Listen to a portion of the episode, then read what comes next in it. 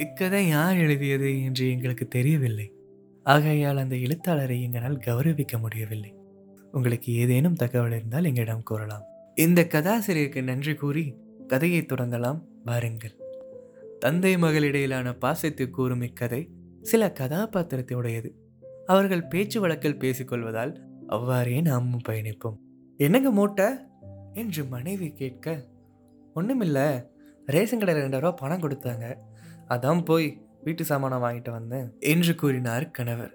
இவர்களுக்கிடையே நடக்கும் தொடர்ச்சியான காட்சிகளை காண்போம். லிஸ்டே போடாமல் இவ்வளோ வாங்கிட்டு வந்திருக்கீங்க? என்னெல்லாம் வாங்கிட்டு வந்திருக்கீங்க? ஏய் அதை தொடாத. அது நமக்கு இல்லை நம்ம பொண்ணு வீட்டுக்கு. ஏன்? நமக்கும் வாய் வயிறு இல்லையான்னு உங்கள் பொண்ணுக்கு மட்டும்தான் வாய் வயிறு இருக்கா? சரி ரெண்டாயிரரூவா கொடுத்தாங்கல்ல பாக்கியாச்சும் கொடுங்க. இல்லைம்மா ரெண்டாயிரத்தி ஐநூறுரூவா ஆச்சு. ஐநூறுரூவா கடை சொல்லிட்டு வந்திருக்க. நாளைக்கு கொண்டு போய் கொடுக்கணும். அப்போ எனக்கு அந்த ஆஸ்துமா மாத்திரை வாங்கலை. அந்த உறிஞ்சிற மிஷினும் வாங்கலை. அப்படித்தானே? வாங்கி தரேன் வாங்கி தரேன். எப்படியே காசு வரும்.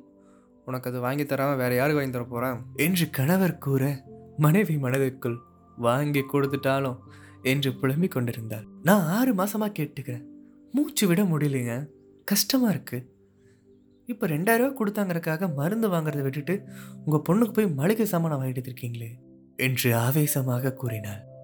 பாவமாய் கணவர் முகத்தை வைத்துக்கொள்ள சற்று கோபம் தெரிந்தாள் சரி எப்படி போவீங்க? பஸ்ஸும் இல்லை ட்ரெயினும் இல்லை. இன்னும் கொண்டு போய் உறக்க யாரும் இல்லை. எப்படி போவீங்க? என்று மனைவி கேட்க கணவர் சைக்கிளில் தான். மனைவிக்கு தனிந்த கோபம் மீண்டும் ஏறியது. ஏன்? பாதியிலேயே வெயில உருண்டு உழுந்து சாகறக்கா? ஏண்டி நீ நல்ல வார்த்தையே பேச மாட்டியா? இப்போ போவேனா நாளை காலைல கொண்டு போய் கொடுத்துருக்கேன். இல்லை இல்லை நான் இப்போவே கிளம்புறேன். போங்க போங்க. போலீஸ்காரன் சாமானத்தையும் பிடிங்க வச்சுட்டு சைக்கிளையும் பிடிங்க வச்சுட்டு உங்களை தோப்புக்காரன் போட சொல்கிறானோ இல்லை குட்டிக்காரனை போட சொல்கிறானோ எப்படியோ வீட்டுக்கு நடந்ததாக வர போகிறீங்க போங்க. ஏண்டி நீ நல்ல வார்த்தையே பேச மாட்டியா? ஒரு இடத்துக்கு போகும்போது இப்படி அவசகுணமாக பேசுறது? ஐயோ துரை போருக்கு போகிறாரு நம்ம நல்ல நாள் வாக்கு சொல்லி அனுப்பணும். போங்க போங்க. சரி கிளம்பணும். பழைய சோறு இருந்தால் போடு. அதான் உங்கள் மக வீட்டுக்கு போகிறீங்கல்ல அங்கே போய் சாப்பிட்டுக்கோங்க. சரி சரி நான் கிளம்புறேன். போங்க போங்க. போலீஸ்காரவங்களை அடித்து உதச்சு அனுப்புவான். அப்போ நான் சொன்னதும் உங்களுக்கு ஞாபகம் வரும். என்று மனைவி கூறி வழியனுப்பி வைத்தார். அவர் சைக்கிளில் பின்பக்கம் மூட்டையை வைத்து கட்டிக்கொண்டு கிளம்பினார். ஒரு பத்து கிலோமீட்டர் தூரம் சென்றிருப்பார். அங்கு திருவந்திபுரம் ஆற்று பழத்துக்கிடையே போலீசார் தடுப்பு போட்டு நின்று கொண்டிருந்தனர். மனைவி சொன்னதுவாறே சாமானையும் சைக்கிளையும் புடுங்கிக் கொண்டுவார்களோ என்று அச்சம் கொண்டார். என்ன நடந்தாலும் சரி மகளுக்கு மளிகை சாமானும் கொண்டு போய் கொடுத்தே ஆக வேண்டும் என்று முன்னோக்கி சென்றார். அவர் அருகில் சென்றதும் ஒரு போலீஸ்காரர் அவர் சைக்கிளை நிறுத்தினார். ஐயையோ முடிந்தது என்று இவர் நினைத்தபோது கதை தொடங்கியது. என்ன பெருசு எங்கே கிளம்பிட்ட? ஐயா மஞ்சக்குப்பம் வரைக்கும் மக வீட்டுக்கு மளிகை சாமான் கொண்டு போயிட்டு இருக்கிறேங்கய்யா. சைக்கிளை ஓரமாக நிறுத்திட்டு அந்த மூட்டையை தூக்கிட்டு வா. நம் பெரியவர் இரண்டாயிரத்தி ஐநூறு ரூபாய் சாமானமும் போக போகுது என்று புலம்பிக் கொண்டவாறே சாமானத்தை கொண்டு வந்தார். யோ பெருசு. அந்த ஜீப்பில் இன்ஸ்பெக்டர் உட்காந்துக்கிறார் போய் பாருவோம் நம் பெரியவர் போலீஸ் வண்டியை நோக்கி சென்றார்.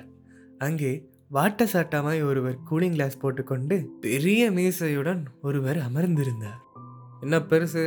எங்கே கிளம்பிட்டீங்க? ஐயா மஞ்சக்கூப்பம் வரை போகிறேங்கய்யா பொண்ணு அங்கே இருக்கா? அவளுக்கு போய் மளிகை சாமானை கொண்டு போய் தரக்கா போயிட்டுக்கிறேங்கய்யா. ஏன் மாப்பிள்ளை வாங்கி தரமாட்டானா? நீ போய் வாங்கி கொடுத்துட்டுக்கிற? அவர் டிரைவருங்கய்யா. இந்த நேரத்தில் வேலை இல்லாதனால அவர் சும்மா இருக்கிறாருங்கய்யா. அதனால தான் ரேஷன் கடை கொடுத்த ரெண்டாயிரத்தி ஐநூறுரூவா எடுத்துட்டு அவளுக்கு மளிகை சாமான் வாங்கிட்டு போயிட்டு இருக்கிறேங்கய்யா. ஊரில் தடை போட்டிருக்காங்க. இல்லை தெரியாதா பெருசு? தெரியுங்கய்யா அங்கே நாலு உசுறு சோத்துக்கு இல்லாமல் கஷ்டப்படுங்களே. அதனால தான் இதை கொண்டு போய் கொடுத்துட்டு வரலான்னு போயிட்டு இருக்கிறேங்கய்யா. மனதுக்குள் ஒரு விதமான மரியாதை போலீஸ்காரருக்கு அந்த பெரியவர் மீது வந்தது. என்ன வயசாகுதியா உனக்கு? அறுபத்தி மூணு ஆகுதுங்கய்யா. ஏதோ சத்தம் கேட்பதா இவர் திரும்பி பார்க்க நட்ட நடு சாலையில் பத்து பதினைந்து இளைஞர்கள் தோப்பு காரணம் போட்டு கொண்டிருந்தனர். அதை பார்த்ததும் நம் பெரியவருக்கு இருந்த கொஞ்ச நஞ்ச தைரியமும் போனது உள்ளே நடுக்கமும் வர ஆரம்பித்தது. கான்ஸ்டபிள் வந்தார். சார் இந்த ஆள் மூட்டையை சீஸ் பண்ணிட்டேன் சார். யோ உன் வயசு என்ன அவர் வயசு என்ன? ஆளுங்கிற? சரி சார். ஆ சாரி சார். பெரியவரே சாப்பிட்டீங்களா? இல்லைங்க சார். கான்ஸ்டபிள் இந்த சாப்பாட்டு பாட்டில் ஒன்று எடுத்துட்டு வா. ஐயா எனக்கு வேணாங்கய்யா. நான் மக வீட்டுக்கு போய் சாப்பிட்டுக்கிறேங்க சாலையில் தோப்பு காரணம் போட்டு கொண்டிருக்கும் ஒரு இளைஞன் ஒருவன் கூச்சலிட்டான். சத்தம் போடாதே என்று போலீஸ்காரர் அவரை அடித்தார். அதை பார்த்ததும் நம் பெரியவருக்கு பேச்சு அப்படியே நின்று போனது. நம் போலீஸ்காரர் பெரியவரே மக வீட்டுக்கு போய் கறி சோறு அப்புறம் சாப்பிட்டுக்கலாம். இப்போ இதை சாப்பிடுங்க. அவ்வளோ தூரம் போகணும்ல. சைக்கிள் மீதிக்கு தெம்பு வேணும். இது சாப்பிட்டுக்கோங்க. கான்ஸ்டபிள் ஒரு வாட்டர் கேன் எடுத்துகிட்டு வா. பெரியவரே அந்த மரத்தடியில் இல்லைன்னா அந்த கடை வாசலில் உட்காந்து சாப்பிட ஆரம்பிங்க. நான் உங்களுக்கு ஒரு தண்ணி பேக்கெட் கொண்டு வரேன். எதற்கு வம்பு? அதனால் நம் பெரியவரும் இன்ஸ்பெக்டர் சொன்னவாரே போய் உட்கார்ந்து சாப்பிட ஆரம்பித்தார். பெரியவரே இன்னொரு பொட்டலம் வேணுமா? என்று இன்ஸ்பெக்டர் கேட்க இவர் பயந்தவாறே மெதுவாய் வேண்டாம் என்று தலையாட்டினார். பெரியவர் சாப்பிட்டு முடித்த பிறகு அப்பா வயிறு நம்பிருச்சு. இதுக்கப்புறம் தோப்பு காரணமும் போடலாம் குட்டி காரணமும் போடலாம் என்று இன்ஸ்பெக்டரை நோக்கி சென்றார். பெரியவரே சாப்பிட்டீங்களா? சாப்பிட்டேங்கய்யா. ஜீப்பில் கொண்டு போய் உங்கள் மக வீடு வரைக்கும் கூட்டிட்டு வரட்டா? ஐயோ வேணாங்கய்யா. நான் என் சைக்கிள்லேயே போய்க்கிறேன். சரி பெரியவரே இந்தாங்க இந்த பனியனை போட்டு போங்க. ஐயா இது எதுக்குங்கய்யா எனக்கு? இல்லை இது வாலண்டியர் போடுற பனியனு.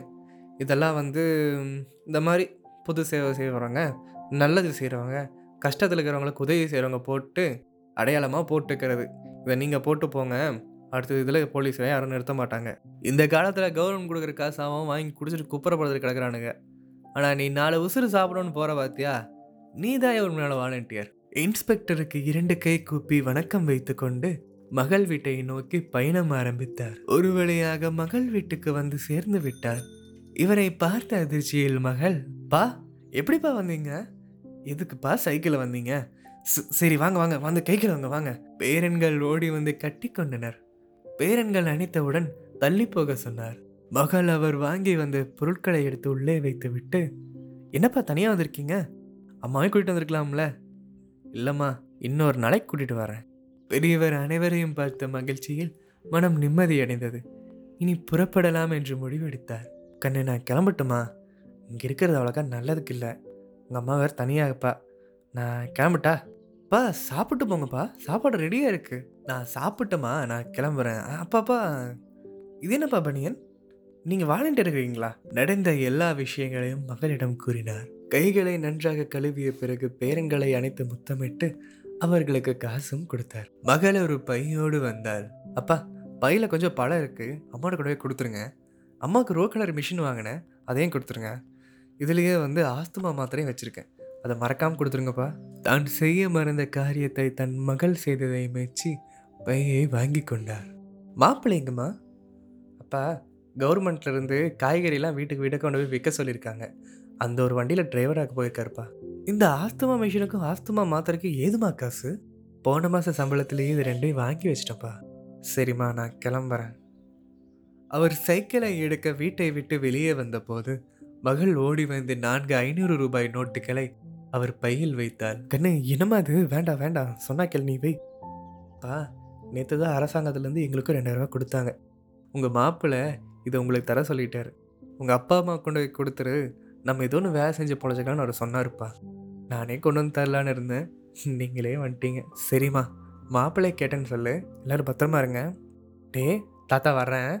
அவர் உயிரை தன் மகள் வீட்டில் வைத்துவிட்டு மிதிவண்டியில் ஏறி தன் வீட்டுக்கு மிதிவண்டியை இயக்கத் தொடங்கினார். தன்னுடைய தேவைகளை விட தன் மகளின் தேவை முக்கியமாக நினைக்கும் தந்தை. அதுபோலவே தன்னுடைய தேவைகளை விட தன் பெற்றோர்களின் தேவைக்கு முக்கியத்துவம் கொடுக்கும் மகள். வயதான ஏழை முதியவரின் மனநிலையையும் சூழ்நிலையும் அறிந்து நடந்து கொண்ட காவலர் சிறப்பு. இக்கதையை படித்ததில் எங்களுக்கு மிகவும் மகிழ்ச்சி. உங்களுக்கும் மகிழ்ச்சி என்று நம்புகிறோம். இக்கதாசிரியருக்கு நன்றி. இன்னொரு கதையில் உங்களை மீண்டும் சந்திக்கிறேன். நன்றி வணக்கம்.